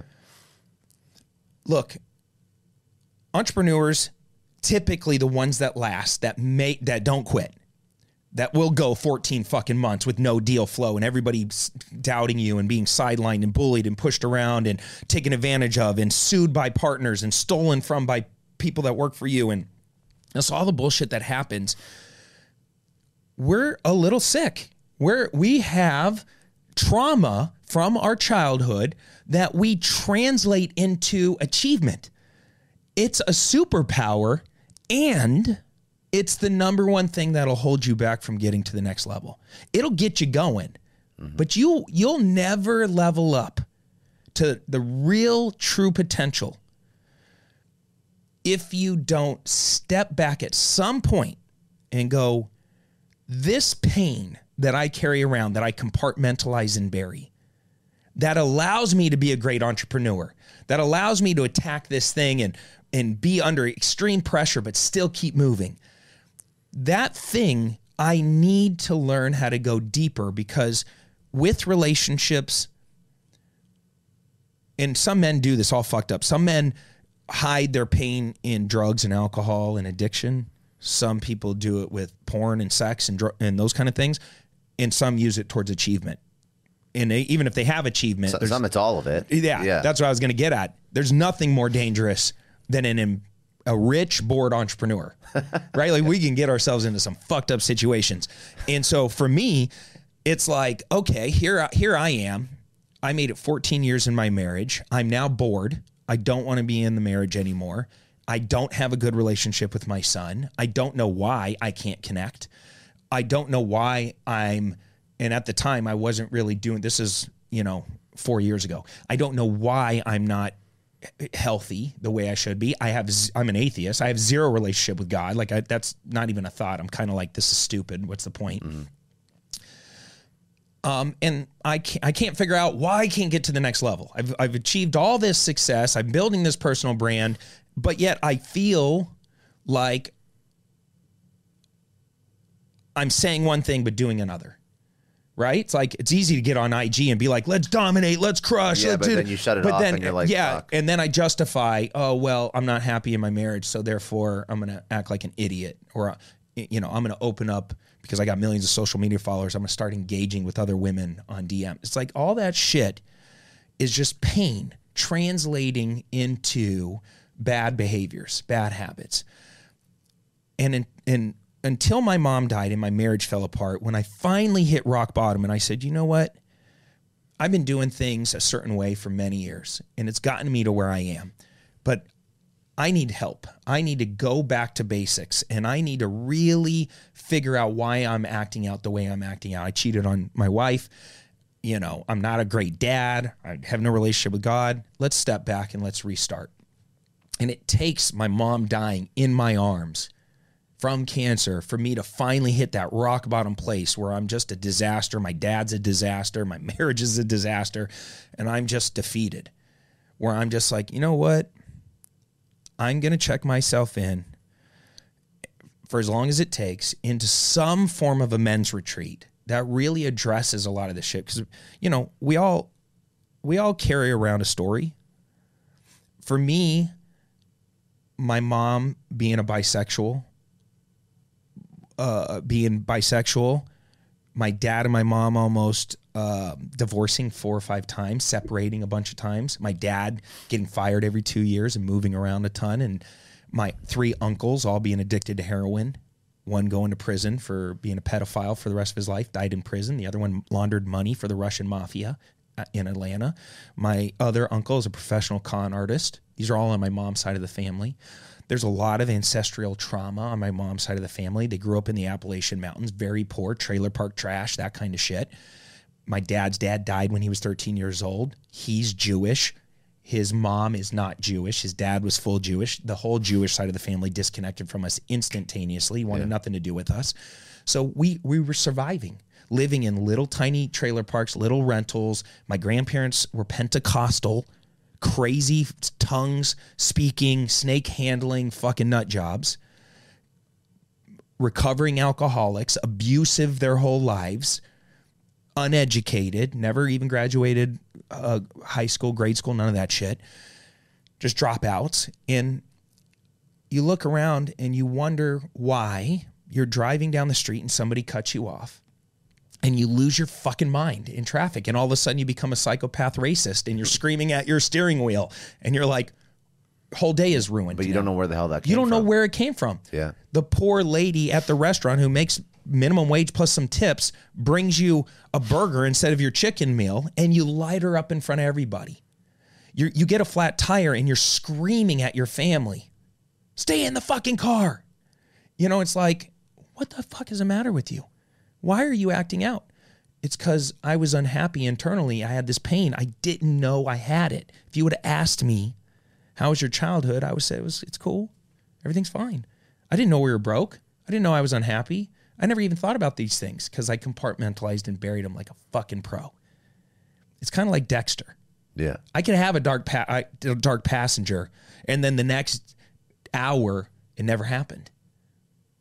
So I can go cheat and then come home. How was your day? Fucking great, amazing meetings, da da da, and it's like here I am, millions of followers. I'm a dad to two kids, and I'm setting the worst fucking standard because I'm not in alignment. And I knew I wasn't in alignment. For years, I wasn't in alignment. Now, I only cheated with one girl, but I shouldn't have done it. And that catalyst with my mom dying, all of this just came together. I hit this rock bottom place and I checked myself into psychological counseling services in Scottsdale, Arizona, paid them 10 grand. And I did one year's worth of therapy in one week. I shut off social, I shut my businesses off. I own seven, eight companies that are all doing over $10 million a year. And uh, it was just like, I had to. I had because I learned something. First thing they teach you is you cannot give what you do not have. And I didn't have unconditional love for myself. So, how can I have unconditional love for my wife? How can I have unconditional love for my kids? I saw in Hudson, who's identical to me, the things I hate most in myself. So here we are, me and my son, who's now almost about to turn 14, we're butting heads because he's just like me. He's hyperactive, uncontrollable. He wants to run game, he wants to control things, and I want to do it too. And am I in my work life, I control everything. And I come home to chaos. I come home to a, a wife that I forced into her masculine because I was checked out and focused on my businesses. I wasn't giving her what she needed, so she went masculine on me. You don't want to you don't want to fuck a girl who's masculine all the time, who is giving you to-do checklists every time she sees you. It's like, fuck. I fucking do this all day long. I go to war every day. When I come home, I want soft. I want caretaking. I want Yep. you to baby me. Like I want to be like a little baby at home. Like I don't want to have to a checklist. And so we were two best friends going one degree in two different directions. And all of a sudden, four years, 10 years goes by, and you look across this canyon and you're like, Hi, over there. I don't know how to get back to you. But we did life well because we were best friends. And we lost the intimacy connection. And this is why I said earlier, you got to have your intimacy circles in right alignment. In therapy, I did EMDR, horse therapy, acting therapy, group therapy, individual therapy. We went so fucking deep. I had open heart surgery on my inner child. And it was like 10,000 pounds came off me. I, I all of a sudden I realized what I, the work I needed to do. And over the next year, I went to work and I kept doing the things that I should have always been doing, setting the standard I always should have been setting. Now my relationship with my soon to be ex-wife is phenomenal. We're super connected, super in alignment. My You son- still, but you're still divorced. Uh-huh. yeah, yeah, no, no, no. We're we're look. I broke the contract. She has a standard in morals and integrity, and I I didn't. I broke it, and that relationship needs to die. I don't know what the future holds, but as of right now, she's dating somebody else. I'm dating somebody else. We're in, we're great. We're great co-parents, better than we have been in years.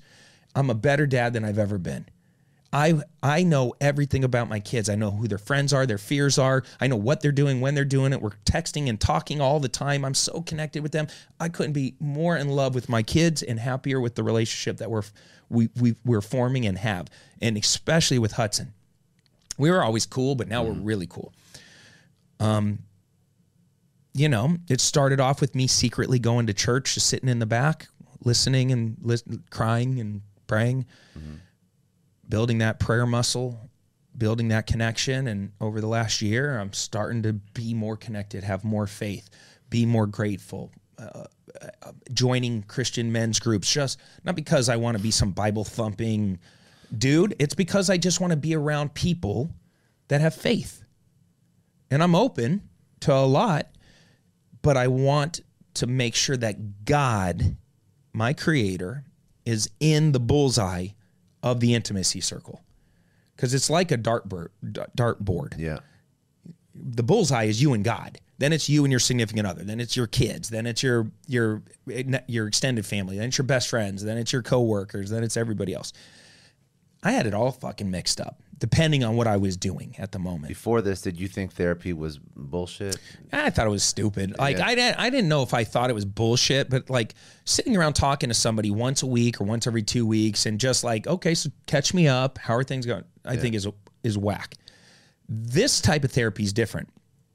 EMDR is designed to take traumatic events because your subconscious holds Yeah. your pain, right? And that these are the reactions. You don't know why you're doing it, but it's because in subconsciously you programmed yourself a certain way. EMDR, they do it with light.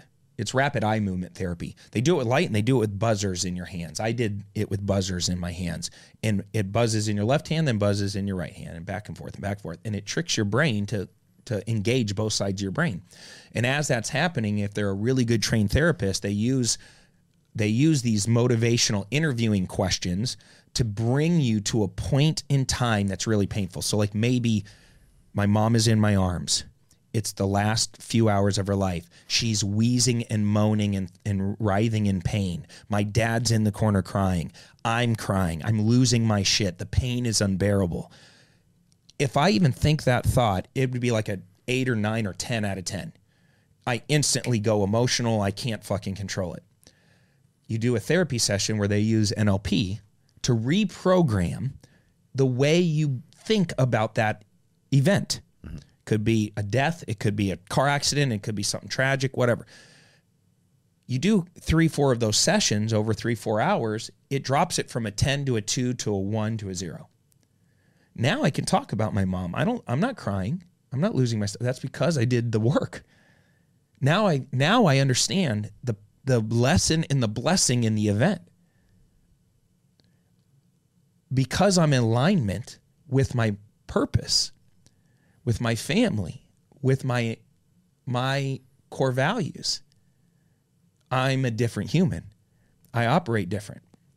When I used to walk into a room, the environment sometimes would change me. Now I walk into a room and I'm the fucking weatherman. I change the weather. I walk in and I set the standard. I set the tone, no matter where I go.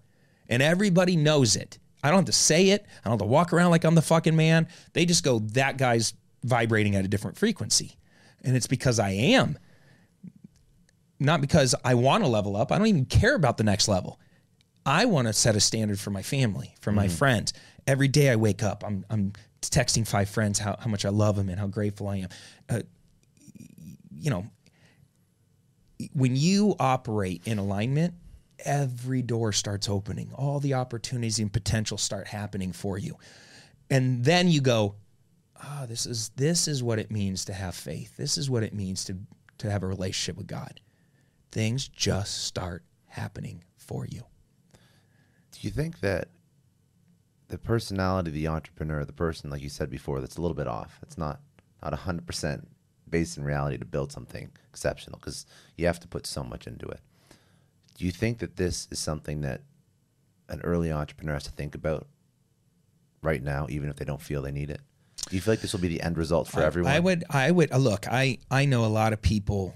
I've uh, I, I've been blessed enough to throw some of the biggest events in in the country in the real estate space. I've had every major speaker from Andy Frisella to Ed Mylett to Robert Kiyosaki. All the big dogs Yeah. have been on my stages. And being an influencer or a speaker, I speak on a lot of other people's stages. I run masterminds and and I get to know these guys.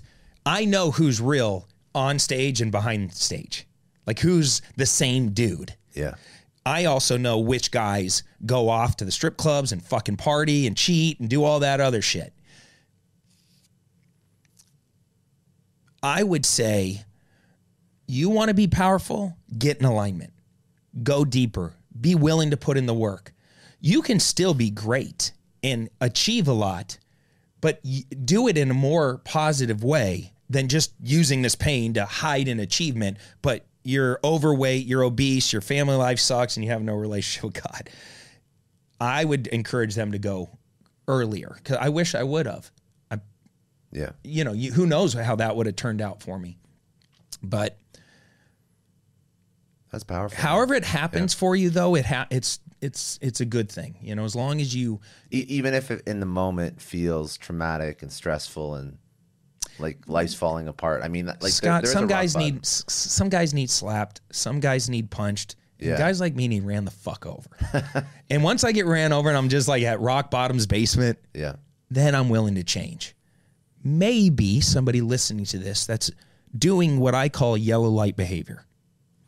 They're now engaging in DMs with other women.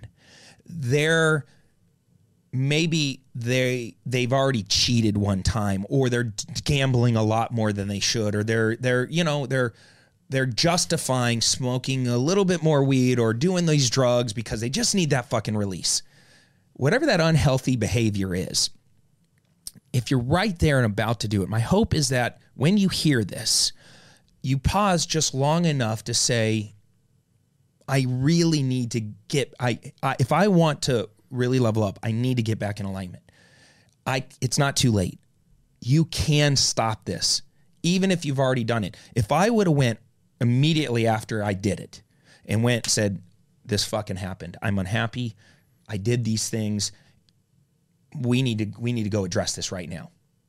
It would have saved me 4 years of hiding, lying, covering it up, being out of alignment, holding me back. You can achieve a lot in four years when you're in alignment. You can also fucking derail four great years of your life being out of alignment. Now Hudson's 14. It happened when he was 10. I could have had a great relationship since he was 10, but I waited because I was too much of a pussy to fucking go deep and address it. And I just covered it up with more achievement, more acting out, more justification. Mm-hmm. We all do it. And and I up until my mom died and I went through all this therapy, I don't think I cried for at least 10 years. At least. Not once. I couldn't even get myself to cry. I was so I had so little empathy and just enough narcissistic tendencies and just enough compartmentalization of my pain that I couldn't cry because I wasn't connected. Now I hear mute I hear a song and I'm like crying in the car and it's like I just kind of embrace it. I'm just like, hey man, this feels good. I'm gonna go for it. I don't care who sees or what it feel. You know, the way I feel about it is just so much better. And I get done with my little cry, and and the rest of that day I absolutely murder it. So yeah, go for it. Um, Before we close this out, what are some last? I mean, I love that we went there. I really am happy that we went. So thank you. Yeah, of I course. appreciate that, man. Because I think these conversations are the ones that other people have to hear. Mm. And like you said, you see the people on stage, but not a lot of people see the, the guys off stage. Not a lot of people see the struggles. They just see the end result, right? They see a divorce in the paper or, or the entrepreneur that has the, the third wife or, or whatever it is. But they don't know how people deal with it. So, Yeah, no, I it's Dude. it's probably the most important thing that we I agree. could ever talk about. Making money is great. yeah. Being great is way better. What are what are last words of wisdom that you want to leave uh, a young entrepreneur building anything? It could be in real estate. It could be building anything. What's the, what's the one thing that you wish somebody would have told you when you're just starting out? Man, trust your intuition. It tells you a lot. You know, your your your your body is telling you the truth. You can lie to a lot of people. Uh, you can lie to your family, your friends, people on social, but when you look in the mirror, you can't lie to yourself. You know the truth. You know what you need. You know if it's the right decision for you. Yeah. It's hard to have that kind of confidence when you're young. Uh, uh, The biggest mistake people make is they allow other people to steer their ship and derail them from their potential. I would say uh, you know, you might not have clarity on exactly the path right now, but you do have a feeling in your gut of what what you should be working on and what you should be doing. So have the, enough strength to tell everybody else no. You know, and and and and that's what I meant earlier. Like, yes, get you out of Egypt, but no does take you to the promised land. Learn to say no to people that don't serve you. Learn to say no to that second cousin that you don't even have a relationship with that wants you to go to some wedding on the other side of the country and you're going to blow your last $3,000 on to, you know, be nice. Yeah. No, just say no. Hey, this isn't in alignment with what I'm trying to do right now. And people will forgive you. I'm telling you right now, all the haters, all the negative stuff, every person that doubted me or tried to get me to go in a different direction, when you become successful and you push through that noise, and however long that takes, you will it will normalize and you will set a standard for them. Because hate really is only two things. They're either saying, um, I'm trying to protect you. So my fear is you're going to get hurt, right? Loved ones do this. Oh, don't do that. You're going to, and they're just talking you out of it because they're they're trying to they're trying to show love, but they're just doing it in a really negative way. Um, or your enthusiasm and intention is reminding them of their own shortcomings. And when they're reminded of their own shortcomings, jealousy and hate comes out. So it's only those two things. There that everything else it falls into one of those two categories. And so, if you stay the course and you eventually become success, successful because it is your obligation and you treat it as such, it's not a destination, it's an obligation. If you just operate, this is my software download. I operate as a successful human being. Every day I go work out, I eat healthy, I work hard, I set great standards, I love m- my friends, da da da da. Um, it normalizes and all of those people, one of three things will happen. They'll either come back to you eventually and ask you for advice, they'll ask you for a job, or they'll ask to borrow money. And it happens to all of us. Yeah. And you know, you did the right thing when those things start happening. And, and my last piece of advice is show those people grace because it is also your obligation to help them up. And this is why I do what I do and I teach and mm-hmm. I run these masterminds and I throw these events because we don't know any better. It takes a while. Sometimes you got to hear it seven, eight, ten times, and we're negative Nancy's until the yeah. ninth time, and then all of a sudden we get on board, and then we're like, "Fuck, I was in my own way. I should have done this a lot sooner." But eventually, if you're just consistent enough, people do get on board, and when they do, it's life changing for them. It's life changing for you. So, trust yourself. You got this. Okay, um, where are people gonna find you? My favorite thing I got going on right now is my podcast, The Clever Investor Show. Okay. Uh, super excited. I'm just on episode 18, 19 right now. Like we're just gunning. Oh, you got badass names. Don't don't. I got some big names. Yeah, no, I'm super excited about. It. I'm having a ton of fun. Great interviews. Um, so. Uh, podcast, The Clever Investor Show, at Clever Investor on all social platforms. Cool. And uh, if you want uh, any free resources, just go to www.reisuccesskit.com. It's a free kit. It's about $1,000 in value. You customize it for yourself. And it gives you like all the stuff we talked about creative real estate, raising money, wholesaling. There's you know all kinds of downloads and videos and stuff. I, I try to give people a ton of free value, yeah. So that way they can get a taste and see if it's for them and then obviously I want them to buy all my shit because course, I would yeah. I would love to work with them. Uh, but either way, just my yeah. YouTube channel has a ton of free. Yeah, I know it's, it. it's, a good channel. I was watching some of the videos. You put out a lot. I try. Yeah, you, know? you put out a lot of shit. Okay. Yeah. No, dude, dude, thank you for having me on, man. This no, has been a great conversation. Last question I ask everyone. I start with the same question. I want the same question. What does success mean to you? Man, success is the way you feel about life. I think, like I said, it's a standard. Yeah, it's just my operating software, and if it's not a level or a destination or um, an amount of money, it's an impact that you make on the people that watch you and are around you. And if you are setting that standard and you're impacting the people that matter the most, then you're successful in my eyes. And if you feel good about it, that that's great because you only got this one one shot. Yeah. You know, somebody dies in your arms, you realize that real quick. I got to make every second of every day count.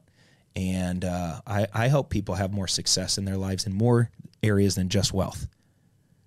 Because you can, you can have it all, and you can feel that you have it all. I the last year of my life has been the greatest year of my life so far, from a feeling standpoint, because uh, I'm doing the things that are the right things now, and um, the impact. I'm feeling the impact. The love is unconditional, and that's there's a different because conditional love is different than unconditional love, and and uh, yeah, if I can help them on their success journey, I let me know. dude. Thank you, man. I appreciate you a lot. That was awesome. There you go. We're good.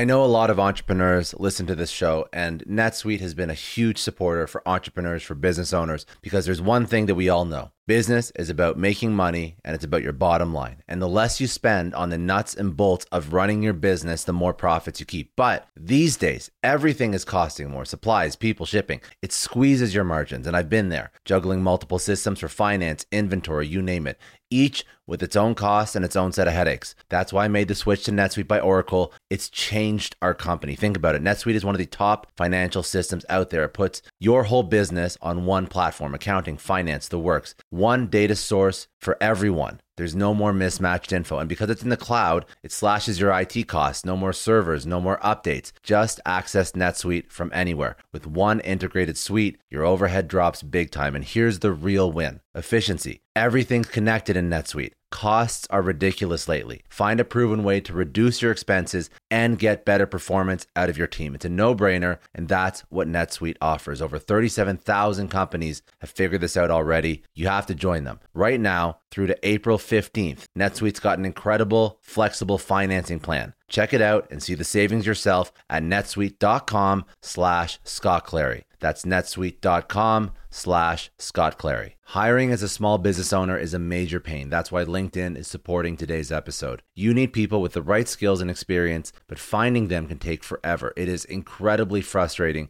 to keep seeing candidates who just aren't a good fit, and that's why LinkedIn Jobs has been a game changer. Let me tell you a little story. We needed to hire a graphic designer, somebody with specific tech and software knowledge and the ability to truly understand our brand. And I started with all the usual job boards, and it's the same old story tons of irrelevant applications. No one's really matching my needs. I tried LinkedIn jobs and the quality of candidates was just on another level. People with impressive portfolios, relevant expertise. I finally felt like I was interviewing the right people. That's truly the power of LinkedIn's massive professional network. You're tapping into this huge pool of talent you simply wouldn't find on other sites. It's about finding those niche candidates you actually need. And with the right people in front of you, hiring becomes a breeze. Did you know that 86% of small businesses find a qualified candidate on LinkedIn jobs within 24 hours? That is how well their system works. Honestly, do yourself a favor and try LinkedIn jobs next time you're hiring. You can post your job for free at linkedin.com slash excellence. That's linkedin.com slash excellence. Terms and conditions apply, but it's definitely worth trying out.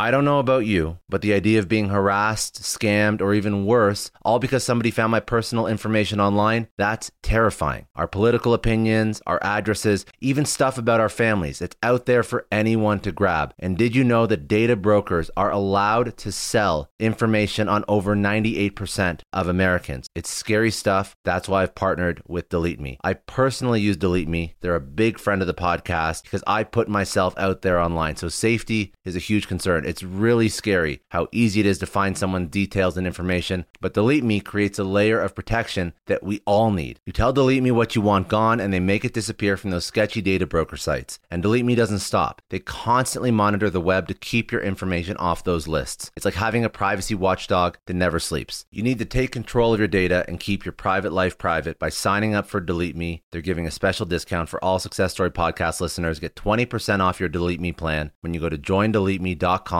slash success and use promo code success at checkout. The only way to get 20% off is to go to joindeleteme.com slash success and enter code success at checkout. J-O-I-N-D-E-L-E-T-E-M-E dot com slash success. Hey everyone, I just want to take a second and thank the sponsor of today's episode, Heaven Hill Bottled in Bond Bourbon.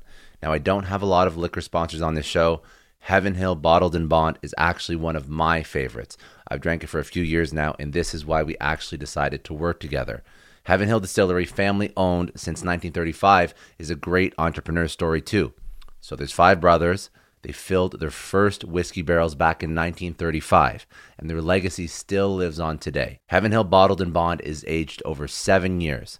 That's three more than required by the Bottled in Bond Act of 1897. This means the best quality, the best purity, and the best consistency. This is not just average bourbon. It's the winner of the double gold medals at multiple 2023 World Spirits competitions, and they've won the very prestigious Triple Still Award. It's a very big deal in the liquor and bourbon world. Heaven Hill Bottled in Bond boasts an exceptionally smooth oak flavor, while its aroma offers a sweet blend of caramel and smooth vanilla. If you love bourbon, you need to try Heaven Hill Bottled in Bond. Available nationally, look for a bottle at your local store. Heaven Hill reminds you to think wisely, drink wisely. Think back to your last few days in the office. Did any of them leave you feeling really accomplished? Not the kind of day where you're running around like crazy, but where you've made real progress on something that matters. Because being busy doesn't always mean being productive, and I bet you we've all been there. And maybe it's time to rethink what it means to get things done. Today's episode is sponsored by Belay, and what they help you do is instead of getting sucked into emails and to do lists, they help you delegate tasks and focus on big goals. They can connect you with top notch US based talent who are ready to take on those time consuming tasks that bog you down. Let's be real, there are way more important things you could be doing than bookkeeping or wrangling a packed inbox. They have virtual assistants to handle all of those pesky administrative tasks, or accounting professional to take care of all your financials. But here's the best part you don't have to waste weeks searching for the right person. Belay's personalized matching service works quickly, sometimes matching you with the right talent to take stuff off your plate in under a week. Are you ready to try a different way of working? Check out Belay's list of the top 25 things you can delegate to a virtual assistant. It might just change your business and your life. Text success, that's S U C C E S S, to 55123 to get the list and to start transforming your to do list with Belay.